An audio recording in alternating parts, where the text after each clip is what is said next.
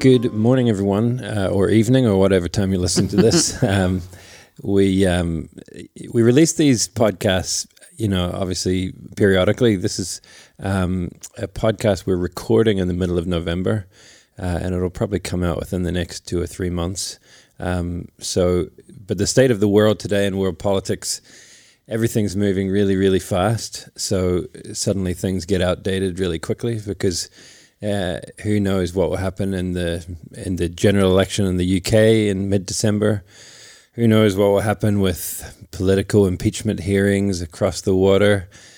Um, who knows what will happen in terms of Irish politics and where we're going. Um, and I suppose in the midst of these transient, fast moving times, um, it is really meaningful to find um, to have conversations that are uh, deeper than just the latest political intrigue that search for something um, a bit deeper. And uh, it's a real privilege today on the Guardians of the Flame podcast to be interviewing Kathleen Falsani. Uh, if I've said your you last name right, yeah. um, and Kathleen, I've had the pleasure of. Well, I w- didn't walk for 200 miles with her, but I walked for a chunk of that um, with her and Jared McKenna along the Irish border and um, she's been over here for the last two weeks doing that. And so I want to interview her and talk a little bit about that walk that we've done literally in the last two weeks, but also a bit about some of her past, her career. She's a writer. Uh, she's written books, edited books. She's written for newspapers, for countless uh, magazines. Um, and interviewed some uh, really interesting people. So uh, I'd love to hear a bit about that, and and you know we'll see where we go. So uh, welcome, Kathleen, and thanks for being here. Oh, thank you for having me with you today and the last couple of weeks and for yeah. the next few days. And it's yeah. always nice to be in your company. Yeah, yeah. No, it's been it's been really um, it's just been brilliant. Uh, one of the things, maybe we'll just start actually talking a bit about this walk that we've just done. So, in the summer, we do a walk, um, a border walk, which is pretty much the same thing. Um, uh, but no, the key word there is the summer. yeah. November, November in Ireland is definitely not the summer, and um, I've been joking, you know, that Jared McKenna, who's from Australia, had this you know bright idea that November would be a great time of year to walk the Irish border. he wasn't totally wrong. yeah, no. Well, it, actually, you know, the weather wasn't too bad. You no. didn't get snowed under blizzards in the Glenshane Pass or anything, but. Um, but uh, it was beautiful. I remember the first day Kathleen flew in, and you might have just got the date slightly wrong. So she flew in at seven on the morning of our departure uh, of a 16 mile walk to Crossmaglen. And um, she got off the plane, drove up to Newry, um, changed into her walking gear, and and started walking. I know and uh, that was quite something. I was what was very proud of myself. do you remember that? do you remember that day at all? Uh, vaguely, vaguely remember that day. Um, yeah, my co- my cousin Katerina, who lives in Banbridge, came and picked me up as she often does, and uh, we had some car trouble on the way. I don't know if you remember that part. yes, so you ended right. up picking me up. I think you guys came to me at her car dealership while that's she went right. to work. Yeah. But um, so there was a fast change in the bathroom, I think, at the car dealership that I vaguely recall again. But uh, yeah, that first day is a bit of a blur. But I think we walked. Was it 16 miles the first day or 12 yeah, miles? Was, something like that. Yeah. yeah. and um, yeah, it was just sort of a oh my gosh, I'm actually here and I'm actually doing this. It's yeah. not that I haven't been to Ireland before. I've actually get over here pretty often, but um, I've never just gotten on a plane because a guy that I've known for 10 years but had never ne- never actually met in person had a dream and yeah. told me about it, which is yeah. how it happened with with Jared. He had a dream about walking the border and told me about it and I told my husband and my husband said, "You should go."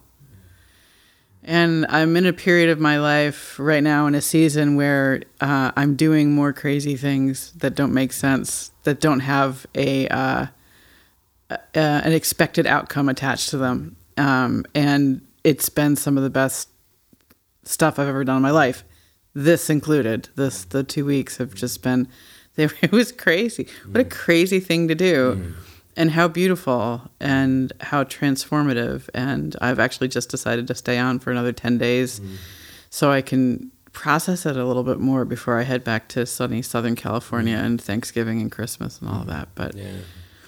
So the the day we left uh, was the thirty first of October, which at one point looked like it was going to be Brexit Day, Right. and that was, I think, a big part of the kind of the the, the vision of, of the walk was to walk along the border, this contentious border, this contentious piece of land, um, at a time when big issues were being decided in faraway places, and the little people on the ground often get overlooked. And um, as you walked, I mean, the border walk. I mean, you walk from.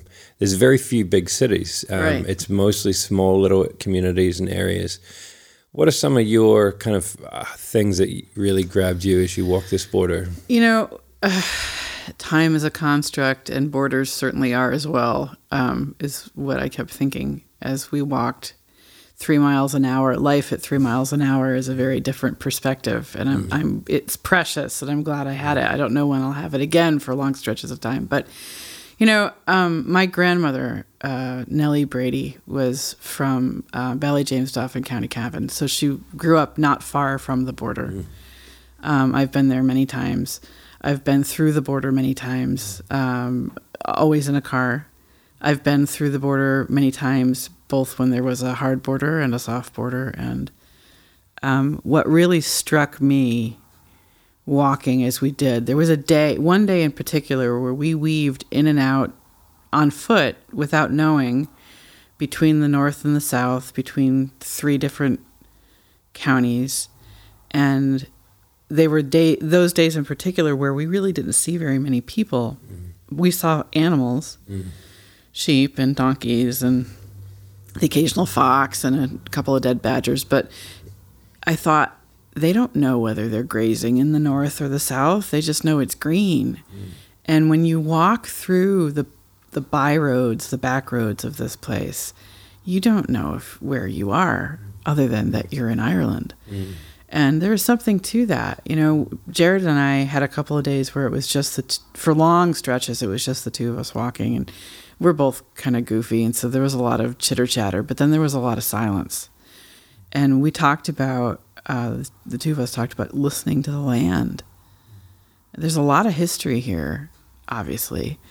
And along the border, there's a lot of pain, a lot of painful history. And we were cognizant of that as we walked along. You'd be walking along a country road for a couple of miles and come around a bend, and all of a sudden there would be a memorial to someone. Somebody from one side, and I'm using air quotes, or another, who died under violent circumstances, usually at a very young age. Um, some of them were very old markers dating back to the 19 teens, and some of them were much more recent than that. And I thought about we were standing, you were there with us one day when we were in Cavan, in a corner of Cavan, and where there is a, um, a digger that's been left at a crossroads that is a memorial to the farmers in that part of the country who every time their roads were blown up by i'm assuming the british military at the time um, they would and they did that to prevent It was like a Whatever. prevent escape routes. you know, escape it's- routes or just to, to to mess with the farmers whatever it was that they would come out with with their tractors and their diggers and they would make the roads passable again. And they did this over and over and over and over and again. And it was sitting there and he one of the gentlemen who was telling us about this pointed to a farmhouse you know in the distance maybe an eighth of a mile away from where we were standing. And he said if he wanted to go if that man wanted to go to mass and they had blown up the roads he had to go 15 miles around to go basically a mile to his church. Um, and that's not cool. But what i also thought of is that you had neighbors farmers um, whether and, and people living on housing estates. There's not a lot of industry. It seems like there's not a lot of wealth along the border, either side of it, who were ostensibly made to understand each other as enemies, and they they were violent toward each other, and that this retaliation, a head for a head, you know, somebody was blown up, so somebody was shot, so somebody.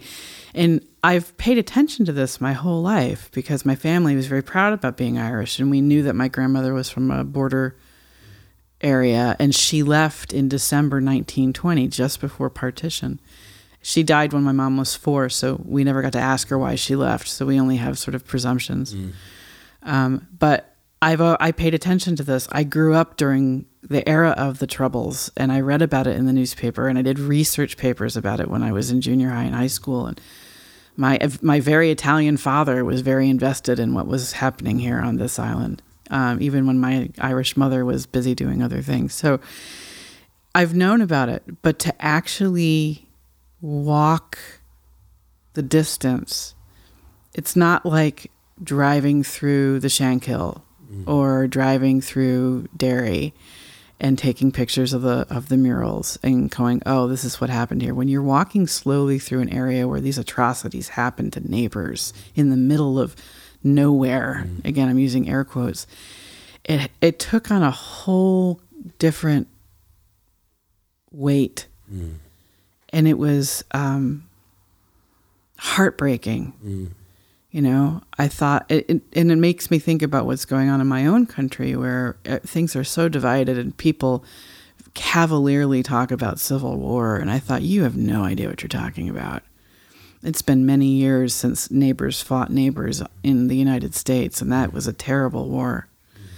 But we're at a point where you know we're so divided politically and ideologically and I, it's all identity stuff. The labels really don't matter. It's just us and them, whoever your us is and whoever the them that is for you, where it, it feels precarious, the peace that we have there, just like there's a precariousness to the peace that you have here, Mm.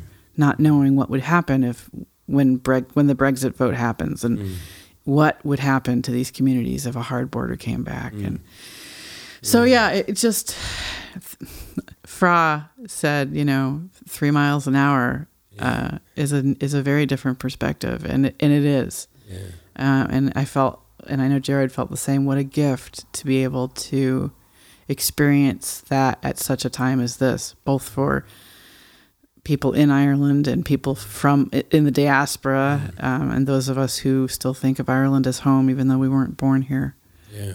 That's the great philosopher Fra Sands. As the great uh, Fra who is actually recording this. Can you put some uh, reverb on it every time I say the great and powerful Fra sounds? Um, yeah, life at three miles an hour. It is a different pace than uh, probably Southern California, different pace than Belfast, Yeah. um, different pace than all of us. And I think that is probably the gift of, of a pilgrimage, which Mm-hmm. what that walk is, that border um, uh, walk is. It's a pilgrimage. I, I suppose you were mentioning there the the digger. That's uh, that monument is just outside little villages called Swanlinbar uh, on the Republic side and Kinawley on the north side.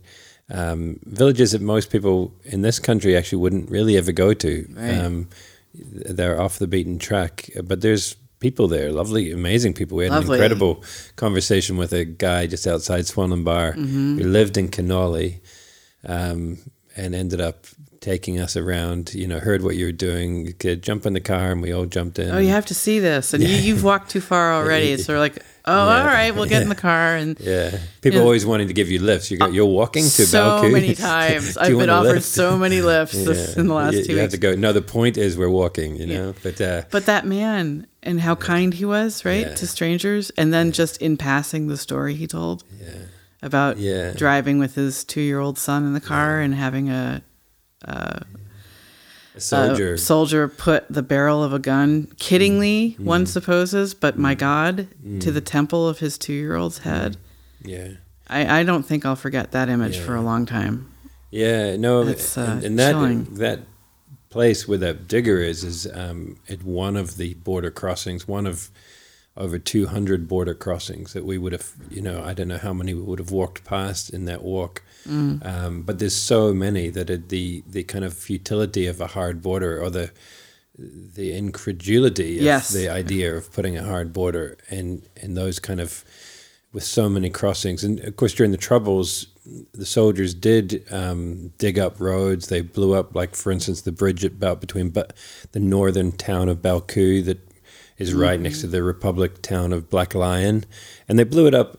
You know, I think in many ways it was to make it easier for them to patrol and police um, the border areas at a time when the IRA would often kind of run across to and fro the border. Um, but it undoubtedly made life very difficult for local people, and I think that there is a beauty, something very beautiful about that.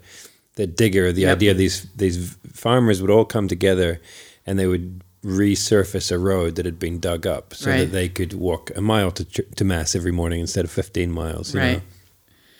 And um, yeah, there was lots of lots of memorials. I'm always struck as I walk Mm-hmm. the border. The the blood that has been shed, you know, whether it was from the IRA's border campaign that predated the Troubles or Mm-hmm. then during the Troubles.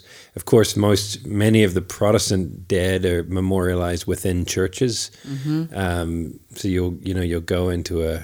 Um, Jared was struck when he was at the in. Was it Dungannon? He went into a Church of Ireland or or Armagh. and- Oh, when we were in Armagh, we went into, to both the St. Patrick's. And, yeah, and, then you see the flags and you see memorials to dead people. Um, and, you know, there's been a lot of bloodshed. And I think I really appreciate you coming all the way from America in the footsteps of your grandparents to yeah, to pray, to pray with your mouth, but also with your Yeah. feet, that there Yeah. would be no more bloodshed in these in these roads, you know. there were times when I was walking because I'm slower mm. than some of the 20 year olds who were walking with us, and um, I just I wanted to be able to finish, and so I mm. had to slow down. I know what my body can do, what it can't do, and so I had a a couple of days there where I walked a lot by myself. And for part of that time, I listened to Seamus Heaney read his mm. poetry, which was sometimes about the very places I was walking through. So, it was, but I also thought about, you know, how can I be prayerful when I don't know what to say other than peace, peace, peace, mm-hmm. peace.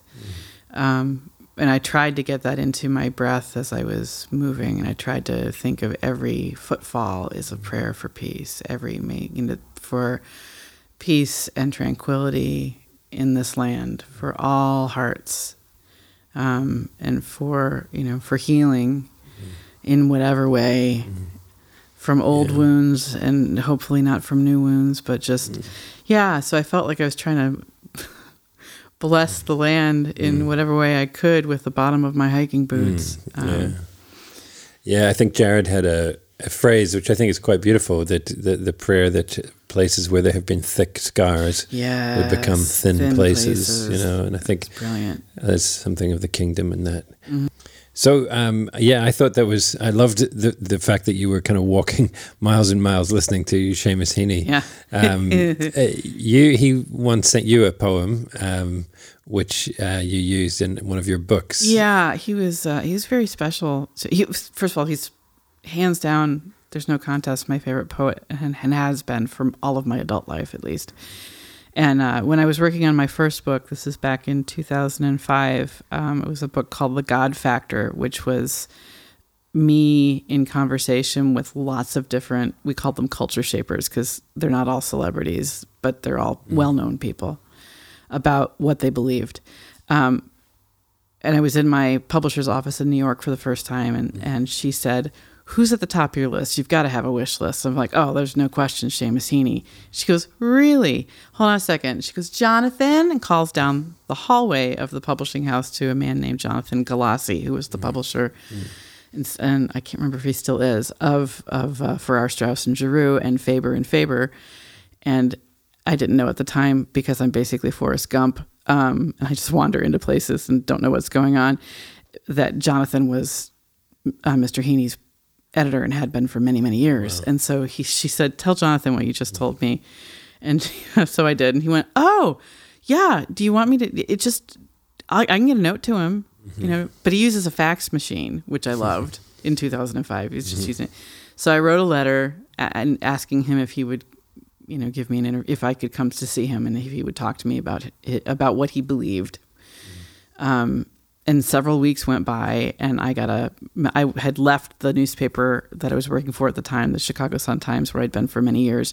Took a sabbatical to write the book, so I was at home about twenty minutes from the newsroom, and I got a phone call from the woman who managed the newsroom. She said, "You got a fax from Ireland?" I went, "Don't read it to me. I'll be right there."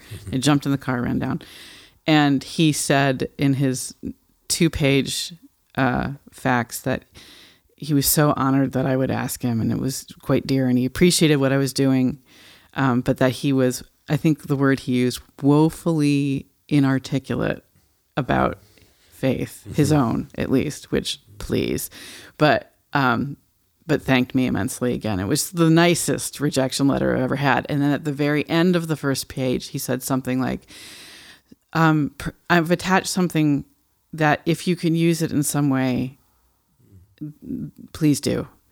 And it was a poem that at the time was unpublished. And, you know, I've, it's one of the, be- the greatest gifts I've ever been given. And speaks a little bit to, um, to that question of what do you believe in about faith in this land. And, um, Can you read us? I. I can. And so it, he published it later in another volume of book, and one of his volumes, and under a different title in a slightly different form. But this, uh, in the God Factor book, was called a found poem, and he says, like everybody else, I bowed my head during the consecration of the bread and wine, lifted my eyes to the raised host and raised chalice, believed, whatever it means, that a change occurred. I went to the altar rails and received the mystery on my tongue, returned to my place, shut my eyes fast, made an act of thanksgiving, opened my eyes, and felt time starting up again. There was never a scene when I had it out with myself or with another. The loss of faith occurred off stage. Yet I cannot disrespect words like thanksgiving or host or even communion wafer. They have an undying pallor and draw like well water far down. Mm. Wow. He did have a way with words. Yes. Yeah. And just, uh, and how many of us have had that experience and how many people in this land have had that experience? And I, I- I loved going to Bellaghy, Yes. which is the the We village. wound up there too. Heaney's um, home village uh, in County Derry. Uh, we did a screening of Guardians of the Flame there during the walk, and uh, yeah, it was great to have you there, Kathleen. And and uh, after I zoomed off in the car to get home, you um, stayed behind in Sora's grave. Did you? It- Well, we were we were there with Eugene Reavey and Yeah. and you know, did a little panel discussion afterwards, and there was a priest in in in the crowd, and I knew him by his collar, and he asked some questions, and we were milling about afterwards, visiting with a few people, and I said, "Excuse me, Father, are you are you the pastor here?" And he said, "Yeah, yeah, I am." I said, "Are you the one who buried?" Seamus Heaney, he said, "Oh yeah, I did, I did," because his funeral was in Yes, Dublin, yeah. but he was buried there in Bellaghy, Bellaghy. yeah. And I said, "Wow!" And he told me something um, beautiful and private and uh, about the the Heaney family. And so I thought, um, "My goodness, how how how wonderful!" And then he showed me where the bathroom was downstairs. And then we said goodnight. And as we were walking out, the the sexton, as we would call him in, in an Episcopal church, but the I don't know what he's called in the Catholic context, but the custodian. And I almost didn't say something, but I was like, "When am I going to be back here again?" Um, I said, is the is the cemetery open? He said, oh yeah. I said, can you show me? He goes, do you want to see himself? I said, I do, I do actually. And so he very kindly walked us through in the dark. Under there's a big moon that night uh, to where Seamus Heaney is buried under a tree in the corner, and I was able to pay my respects to the great man, and that was an unexpected turn of events. Yeah, yeah, yeah. Uh, mostly because we were walking at that time, kind of at, on the other side of the yeah, island. Yeah. But we had come up, and uh, that was that was that was a wonderful night. And I suppose um, a more modern, a more a younger poet in in Ireland is uh, Bono, um, and uh, you one of the one of your uh, kind of many jobs or titles has been to write for U2. Um, or Not their songs, but Yeah. for their, Yes, their- yeah, right. I do do uh, sometimes write some uh, content for their their website. Yeah, Yeah. yeah, And over the years, you've kind of got to know them, got the band, and you were just chatting a bit before, and you were just talking a little bit about their current tour in Yeah. Australia and New Zealand. What are some of your reflections on that? You know, it's it's interesting. This is a tour that they did in the states, well, in North America and South America, um, a few years ago on the 30th anniversary of the Joshua Tree. So it's the Joshua Tree 2019 tour, um, New Zealand, Australia, uh, Japan, Korea, a couple other places, and then they end up they're ending their tour in mid December in Mumbai for their first Wow. show in India for the first time. But you know when they decided to take the the that album out, um, which was going to be happening right after the election in 2016. Um, it was when they started to look at the songs again, they, and in turn, fans like me who are of a certain age, you know, Johnny, you and I are the same vintage. Um, it was kind of incredible to see how prescient the songs back then from 1987 were in 2017. And again, they continue to have this, not just in the United States, not just in Ireland, but all over the world at this extremely nervous time that we're all trying to live through. They have a real resonance. And so, as exciting as it was for people like us who were fans the first time the album came out, to hear it live, perhaps some of us for the first time, um, some of us again uh, I've it was it's been interesting watching the younger fans and their response to this, you know, like really overtly political m- music that we don't hear as much of anymore.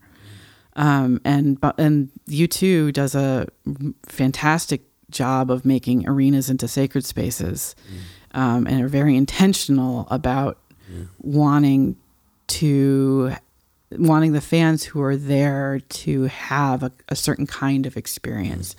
a thoughtful experience, a jubilant experience for sure. But that is a very serious album. There's a whole arc there in the middle mm. um, that's so kind of uh, dark, even mm. still, that Bono has to create a whole new character to perform it through so he doesn't injure himself spiritually each night. But so it, I've just we've been walking since this the tour started. Sometimes I watch the the live feed, you know, mm. from wherever they are, and I haven't been able to do that yet. But I have seen video and I have seen pictures from um, from Auckland and then from the first couple of shows in in Australia, and to see the the fans respond mm. the way I saw them and respond in the mm. United States. I went to Mexico City and they went bananas for there too, and so there's there's a quality to that Joshua Tree album that is defiant, mm. but it's not. It's post punk, so mm. it's not defiance for defiance sake. Mm. It's defiance to an end. Like you don't, we don't have to live this way. We can change things. You can do something about it. Um, and then you know the the album itself isn't long enough to do a two and a half hour long show around, so they add other songs too. Yeah. And you know some of the songs that they've added, um, at least the first two legs of the tour, and I again haven't been paying attention enough. I'm sorry, guys, because I've been walking to what the set list is, but some of them are songs that are about. Um, growing up during the Troubles in on the north side of Dublin, Yeah, Uh, you know, and Bono came from a family that was um, problematic for a lot of people. His father was Catholic, his mother was Church of Ireland, and mm. so, you know, the other guys in the band were Protestants, but and they went to a school, Mount Temple, that was the first of its kind, if I understand it correctly, mm. on this island that mm. educated Protestants and Catholic students together. So this. The us and them mm. thing was mm. something that was very much a part of their reality. It was very much even in their yeah. homes. I've always loved you. Like I was telling you on the Yeah. walk, I like. I'm a big fan of U2. Like I haven't. I, I I like. I've liked every album they've released since 2000, but they haven't. I haven't necessarily loved it as much as their earlier stuff up mm-hmm. until pop. I loved pop, but uh, there's always been a kind of an anger, a protest, but also hope. And you, Right. as you said, you can do something. Um, do you have a little anecdote of a conversation or a memory with Bono that you kind of that speaks to where we're at now and that kind of sense of hope, but also protest and Yeah, I can. Well, two things come to mind. He likes to quote, I think it was Joe Strummer who said, What's the lyric? Anger is an energy. Anger, it, do something with it, Mm. is the point. Mm. It exists. We mm. all have it. Do something with it, channel it in the right direction. And Bono, of course, through his activism, actually, the other guys in the band too, in their various endeavors, have always or have made a point to try to channel that into change for to make other people's lives better and more equitable. I, I think about um, I first met Bono um, about 17 years ago uh, as a journalist. He was before the One campaign. Mm. There was something called DATA, Debt, AIDS, Trade, Africa, that he started with Bobby Shriver, who is the, of course, the nephew of John F. Kennedy. Um, and they launched this endeavor with a bus tour of the Midwest uh, that started on World AIDS Day, which is December 1st, 2002. And clever me heard about what was going on and managed to talk my way onto the bus, if you if you will. So I traveled the whole time with them as as a journalist, mm. and my newspaper um, were the editor the editor in chief in particular was very supportive of doing this. And so the stories were running off the front mm. page as we mm. got closer to Chicago and as we drove past Chicago. And we had lots and lots of time to talk and uh, and I heard him and talked to lots of other people and this was the first time um, in a long time that he had agreed to talk about his faith publicly because he'd been beaten up and still is by all sides. You know, by Christians for not, you know, for swearing and for people who aren't Christians for being holier than that. You just can't win. So, um, but he trusted me enough to talk about why he why he was doing what he was doing on behalf of Africans. At that point, it was to try to get the American church, in particular, mm. evangelicals in particular, to pay attention to the AIDS emergency mm. in sub-Saharan Africa, and and to their credit, they did. Mm. Um, in no in no small part because of the fomenting of the pest, as he calls himself. Um, we were riding in the bus one day doing one of our interviews, and my editor had asked me to sort of ask these devil's advocate questions that I don't know that I necessarily would have asked on my own, not because I mm. was fawning over him mm. by any means. I mm. wasn't. But uh, just because I'm not combative that way, that's not my way as a reporter. But I said, okay, well, some people say, why throw good money after bad or why there's so much need w- why even bother and and he said something he said you know kathleen we can't do everything. We can't do everything but what we can do we must do. Hmm. Uh, and that stuck with me. And it stuck with me in a way that if i fast forward hmm. five or five five years or so when i was in malawi a place that i got to i don't even think i would have known about were it not for the work hmm. that he was doing some of the people i met through him where i met a boy my husband and i who were both journalists uh, which i know is a dirty word in some places but we are.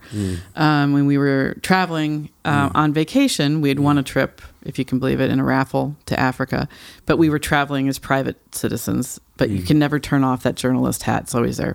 But we met this little boy uh, who was an orphan who was living on the streets in blantyre malawi in the south the southern part of the, the country and long story short, he was born with a heart defect and he was dying. And hmm. we were there for three days and we were trying to get somebody to, to take him to a doctor or could we take him hmm. to a doctor or could we take him to South Africa or we, hmm. could we do something or could we provide the money?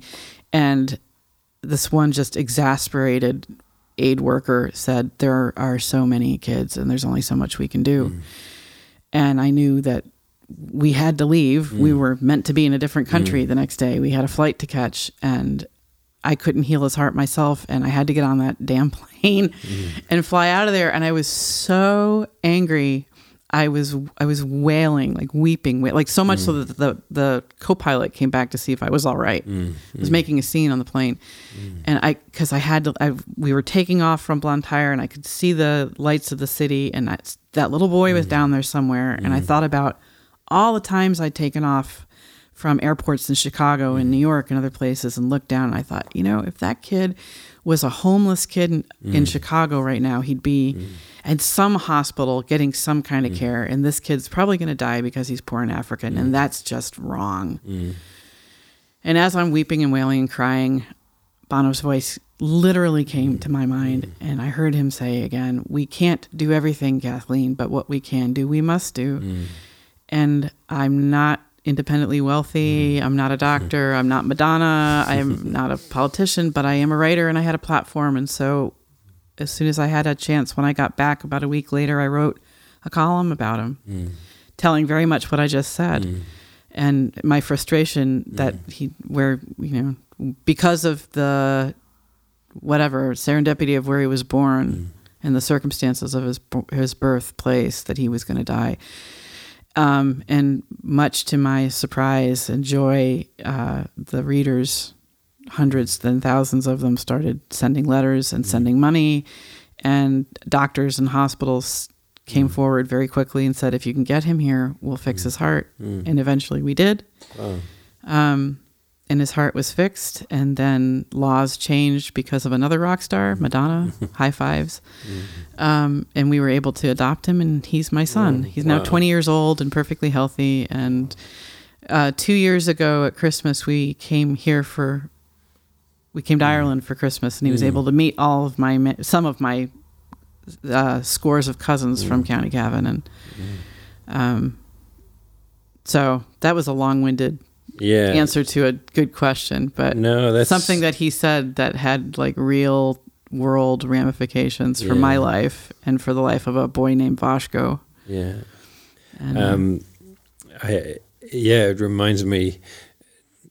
That's a lovely story, Kathleen. It, it reminds me of um, yeah, U2 song. Uh, not to we could where we, you we live could we could should wax not decide Yeah. whether you live or, whether you die. Don't. Oh yeah, I, Yeah, I and, hear that in my head a lot. and um, yeah, the crumbs from your table, you know, and and I think what's um, what's beautiful there is that you're you weren't giving someone the crumbs from your table. You're doing what you could do, which in this case was using influence and ultimately adopting someone, which is beautiful. Um, Well, and of course, as any adoptive parent will tell you, the kid is much more of a gift yeah, than the other way around. yes, yeah. Um, Yeah, yeah. that's that's beautiful, and that maybe brings us on to a, the- a book you've just um, written or put together, Hmm. edited, um, and you wrote a chapter in it, and your son wrote a chapter. He did, Could, yeah. could you tell us a bit about that book? So yes, this, this is a, a compendium that that uh, along with uh, a woman named Jenny Dyer um, and I co-edited um, about the issue of hunger. It's called "The End of Hunger: Renewed Hope." Hope being the optimum word there for feeding the world. Um, and the idea of this, um, a little bit like that bus ride across the Midwest many years ago to get people to respond to the AIDS crisis, is trying to get in this case, it's an American publisher, but it goes for whoever's reading, uh, to get Christians to re engage around the issue of hunger again. We've made incredible strides in the last generation. We've cut uh, extreme poverty in half and, in turn, cut uh, extreme hunger, if you will, in half. But there are still about 800 million people who live daily without enough food. Um, and we have the ability, experts say, to close that gap in the next, um, by 2030, we hope. So the book is written by lots of different kinds of people talking about hunger and what we can do. Um, what we can do as individual people, as families, as influencers, and so there. No matter whose chapter you go to in the book, and there's everybody from you know country singer Brad Paisley and his wonderful wife Kim Williams Paisley to um, Jeffrey Sachs, the economist who wrote or was one of the authors of the Sustainable Development Goals for the United Nations, and then we have um, you know me and uh, a few friends of yours. Uh, Jonathan Martin wrote a beautiful, beautiful chapter. Mike McHargue opens the book with a chapter about what happens to our brain when we're hungry, and what happens to our brain when we help. Um, and I wrote a. I was asked to write a chapter about the f- the first thousand in a section in the book that talks about the first thousand days of a child's life being the most important for them developmentally in nutrition and how important that is. And I didn't meet my son until he was seven, and I have no idea what the first thousand days of his like life were like. So my the title of my chapter is a thousand days and a million questions. But then we also asked a few people around the world who have lived with or are living with hunger to write. And so Vashko, my son, actually wrote about what it was like to be hungry as a child and then what it was like to become an American kid and not be hungry and how he thinks about those two things. And so we're we're hopeful that it'll become this book will become a tool for people to do what you can again, just you know, we don't have to do everything. It's an overwhelming issue. We, our minds, Mike McHargue Mike Harg writes about this in his chapter. Our minds cannot handle a figure like 800 million. We can perceive of a, a hundred or a thousand, maybe even a hundred thousand, because we, we've seen that at a football stadium or something, or uh, in a protest. But anything beyond that, our mind just kind of goes tilt, and in, and in turn, we kind of become paralyzed to do anything about it because it just seems so overwhelming. So his point and the point made by many others is you don't have to solve the whole issue by yourself. You can start by making one change, maybe eat one vegetarian meal a week. Um, there's a chapter in here by a very famous chef from the United States um, named Rick Bayless, who's the cha- the title is "When When You Eat, Sit Down." Our approach, our our literal physical approach to food matters. We eat slower. We think more about our food when we're seated. So um, yeah, so it's I'm, I'm very proud of the of the book, and I, and Jenny and I are very hopeful that it'll get into the hands of lots of people, lots of pastors, lots of student groups, and that they'll be able to uh, start making changes. Um, so I wonder if so. The book is called "The End of Hunger." I wonder if um, you would be able to read a little excerpt from uh, the chapter you wrote. Sure. Um, some of this talks about this the the story that I just shared a little bit about how we became a family. But um, and this is a again a chapter that is called um, um, "A Thousand Days and a Million Questions" about all the things that I don't know about his infancy and his just you know when he was in utero and all that. Um, I didn't become Vashko's mother until he was nine years old. I missed those crucial first 1,000 days by at least six years. I won't ever know what his infancy was like. Was he colicky? Did he suck his thumb? Was he an easy baby? What was what his first word was, how old he was when he learned to walk, or how and when he was first diagnosed with the heart defect. I won't ever know for sure whether Adina, that's his birth mother's name, breastfed him although she probably did, as about 95% of Malawian mothers do, one of the highest scores for breastfeeding in the, in the developing world. Um, by the time Vashko was two, sadly, Adina likely was sick or dying. I don't know what she fed him when he was weaned or moved on to solids. Was she able to provide him with more than the maize paste and greens that are, that are the staples of the Malawian diet? Did he get sufficient protein to help his young brain grow? Cassava, sweet potatoes? I don't know. At the time of Vashko's birth in 1999, Malawi had one of the highest infant mortality rates in the world 107 deaths per 1,000 live births. Today, that same rate has dropped dramatically to 39 deaths per 1,000 live births.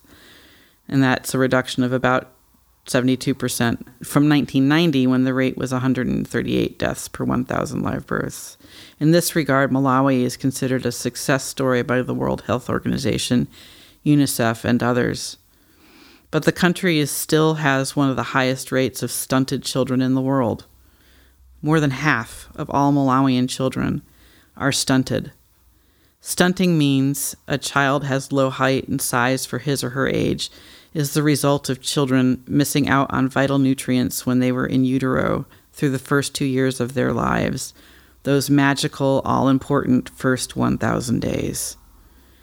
Um, and I go on to talk about all of those various things and how when one child is stunted, it doesn't just affect the child, it affects mm. the whole community because they don't learn as well and they don't get as high, they don't earn as much, and then the cycle of poverty continues. But whatever Adina was able to do for Vashko in those first 1,000 days, the quote, window of opportunity to build healthier and more prosperous futures, as one UNICEF report calls it, as her health was failing and he was struggling to thrive against the complications presented by a significant heart defect, it apparently was enough because despite his heart problems, which were fixed in 19 in 2009 in Chicago, Vashko has grown into a strong, athletic, healthy, bright, extremely fit young man who learns things quickly, thinks deeply, and has ex- has seemingly infinite reserves of patience, grace,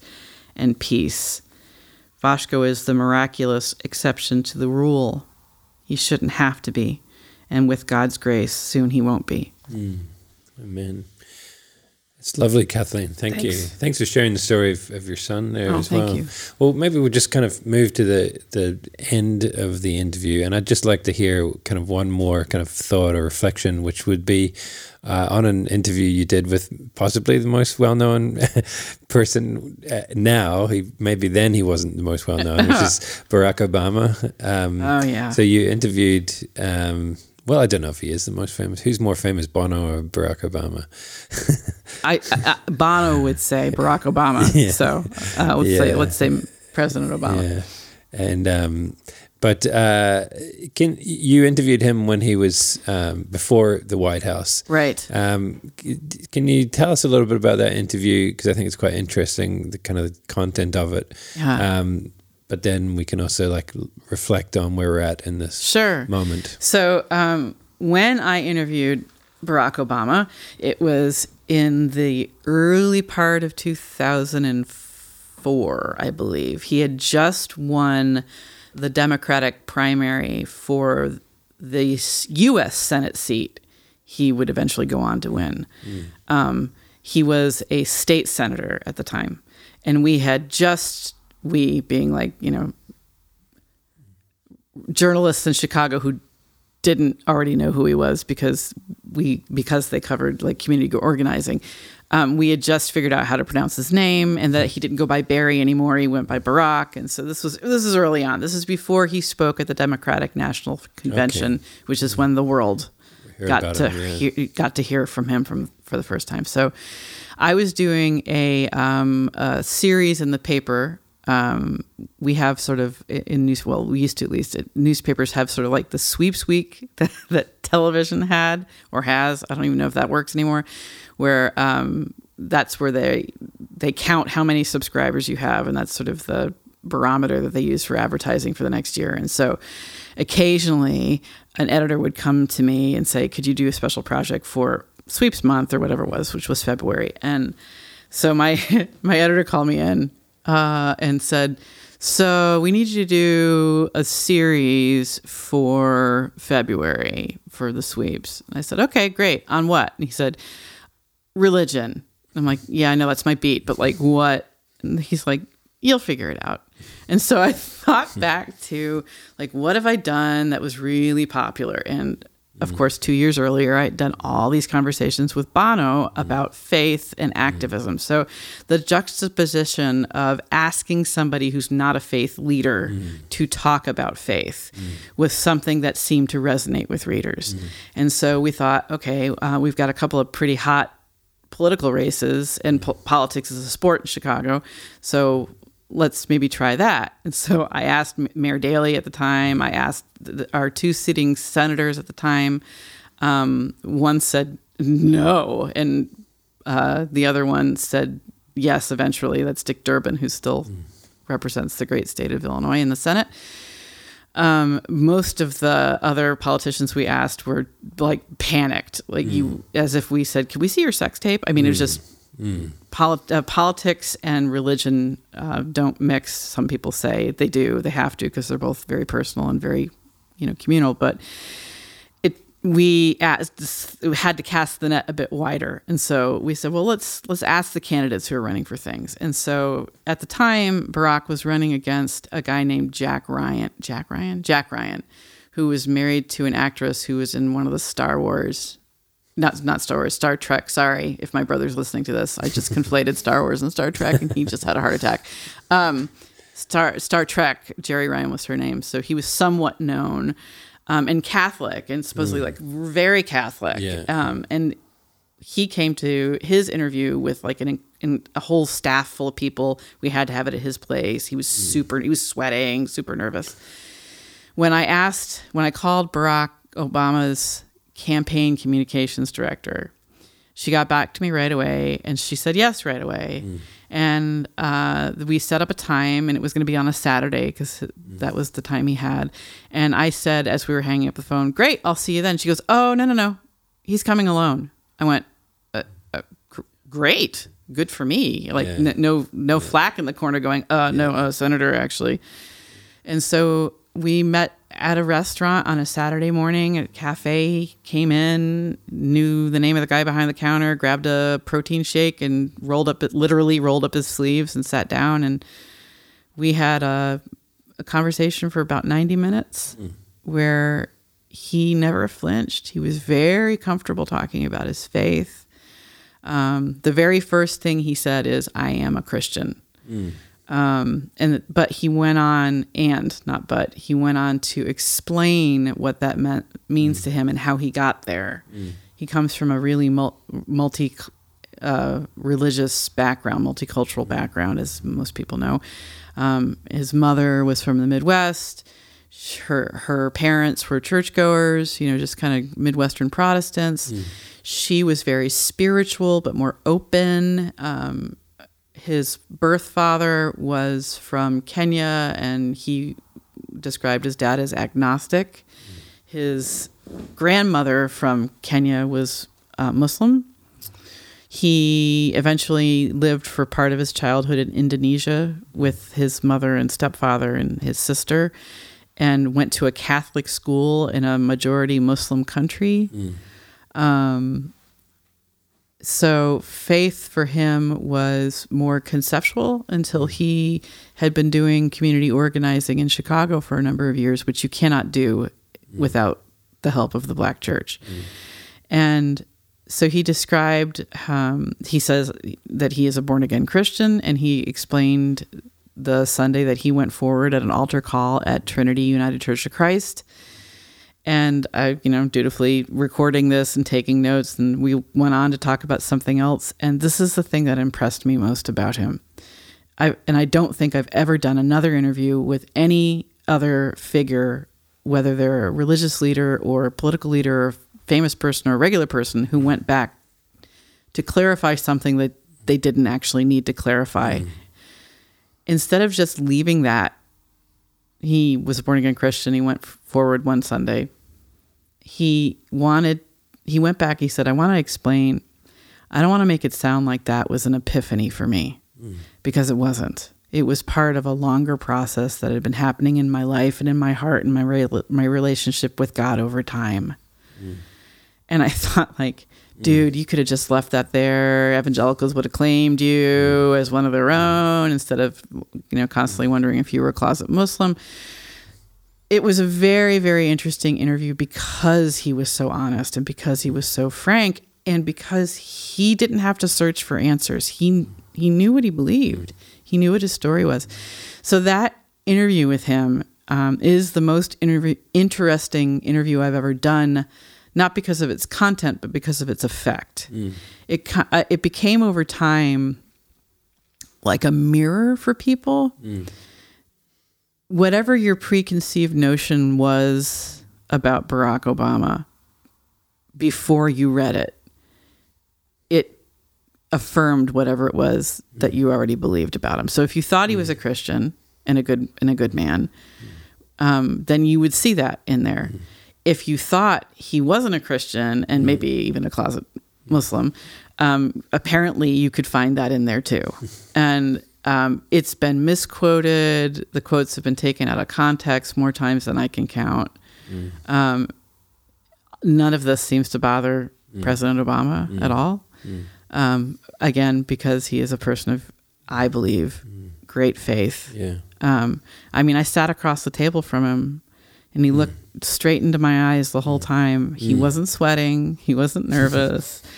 Uh, he didn't have notes with him. Nothing. Didn't have handlers it was, there no, and I've. I mean, I do this for a living. I've interviewed thousands of people, and that man was telling me the truth.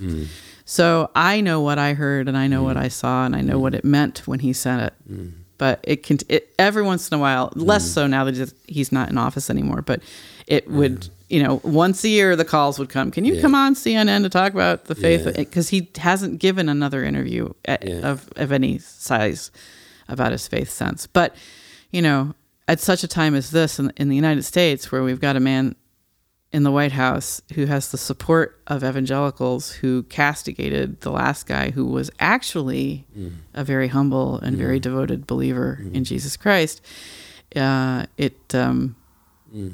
it yeah, It's a quite a stark juxta- juxtaposition. it really Yeah. is. It's like Bizarro World, or like we're living in the upside down. Yeah. You know. And uh, did he in that interview refer to the word evangelical?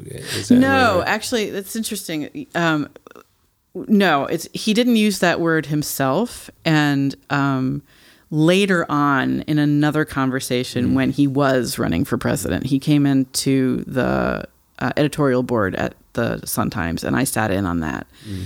And if I'm remembering this correctly, I asked him. I had a couple minutes with him, and I said, "Would you call?" You? I was working on a series at the time about evangelical clout in Chicago, Right. which is a whole thing. I would have to explain how clout, clout works in the Chicago context, but it essentially means like political influence of evangelicals is what I was looking at. And I said, "Would you call yourself an evangelical?" And he's like, "No, that's not. That's not part of the black church."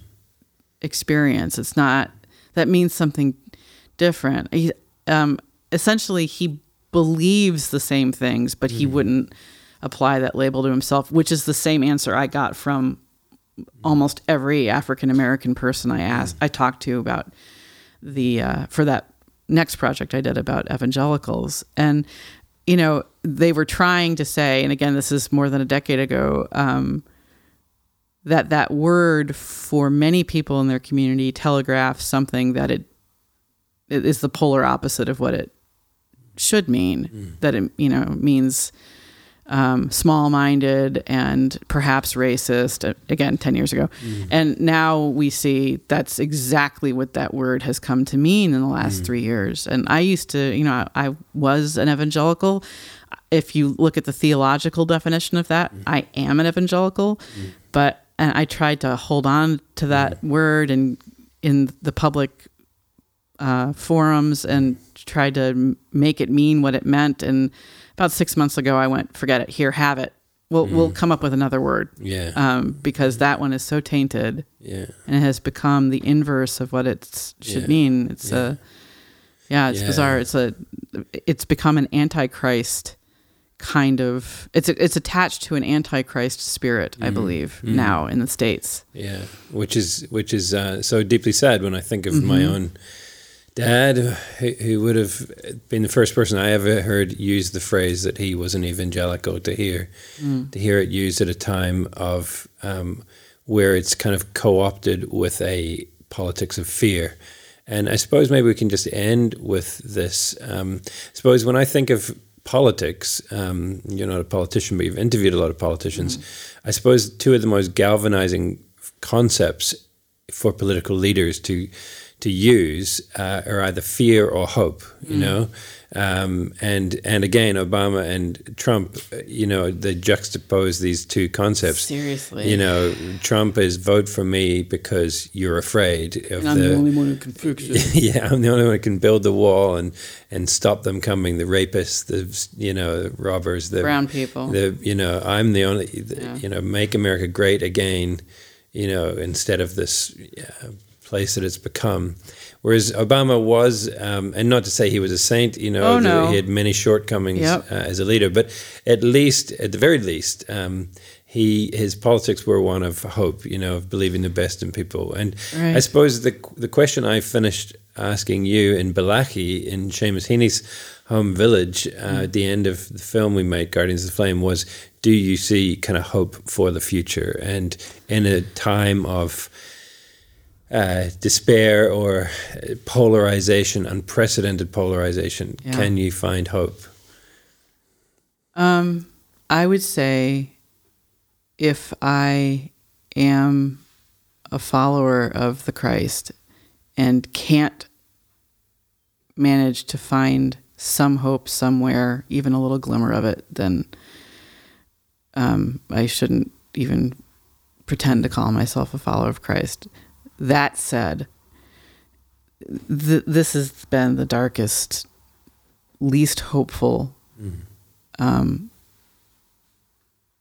pain, painful isn't quite the word. It's like um, oppressive. It's he- heavy, heavy, heavy, heavy, heavy time where hope just seems like a trite idea. Uh, and that's when and I think this is what I've started to realize um, in in a year where I mean, just personally, my mother passed away three months ago. My mother-in-law died at the beginning of the year. We've we've lost all kinds of people, personal friends, great artists. Um, we're at each other's throats. There's an idiot in the White House who's trying to kill us all. It's you have people in the same pews turning on each other. It none of this is a new story for you here in Ireland. This is when you realize that hope isn't a fluffy little object. Hope mm. is a really um, radical mm. and really strong, mm. not just notion, but force. Mm. Um, and it's something like um, happiness, you can sort of you can create yourself or mm. self perpetuate. Joy isn't. Joy mm. is like a gift. Mm. Faith isn't something that you can create on your own. Faith is also a, gift. You have to tend it, mm. but it's something that can just be given to you that comes out of mm. nowhere and it makes no sense, but there it is. Mm. Um, I think hope is one of those things that we have. That is a it's a gift that's been given to all of us, much like grace we have to go looking for it mm. harder when we don't think that we can see it. Um, but it's there, and where and where do I see it? Um, I see some of it in the young people um, who are stepping up and doing the work that we should have done mm. a generation or two ago. But I also see it in um, the older people who have been through a lot more. We're, you know, in midlife, mm. but people who are in the winter of their lives, who are in the, you know, the second half of the second half mm. of life, who, um, who are out there protesting too, getting arrested. Mm. Jane Fonda. This is a, a silly example, but it's not. Jane Jane Fonda, who's a woman of faith, 81 years old, moved to DC, or at least bought an apartment there for a while, so she can get arrested protesting climate change every week. And every week she has. Mm. And that is inspiring. That's like hashtag squad goals. Mm-hmm. So I see it in the young people. I see it in the old people. Um, I see it in uh, the hope. The, the planet is in so much trouble just physically, but then you see, you know, a, a little white flower that shoots up out of um, a crack in the sidewalk. Or I covered the fires in California last year up in um, a place ironically called Paradise. And I remember I arrived maybe like a week or 10 days afterward and it was scorched. I mean that that fire moved so quickly and it was so hot it melted cars. Mm. It melted houses. Mm. And there's a big um, kind of skyway that comes through this huge alpine valley to get into town and all everything is black. The trees, everything all around. And then I noticed out of the corner of my eye, I thought it was spray paint. And I got out of my car and I went and I looked, and it was shoots of brand new green grass. Mm-hmm. Like, mm. hope springs eternal is actually a thing. Mm. And it doesn't depend on us. Yeah. But right now, I think we owe it to the world and we certainly owe it to God to make sure we go looking for it, especially when we don't think there is any. Mm. Thank you, Kathleen. That's beautiful words to finish with, and thanks for. Um, I think being uh, someone who's who through your words you have articulated a faith that warms and not that burns, and so in that sense of the language we use, you've become you have been a guardian of the flame. So oh my gosh! Thank you, and thanks for um, being here. Thanks for walking the border. Um, for giving your little piece of what you can do, and may we all do what we can do yeah. in whatever place we're in. Um, uh, so thanks for Thank your you. time. Thank you for making me feel so very much at home. Yeah, you're welcome.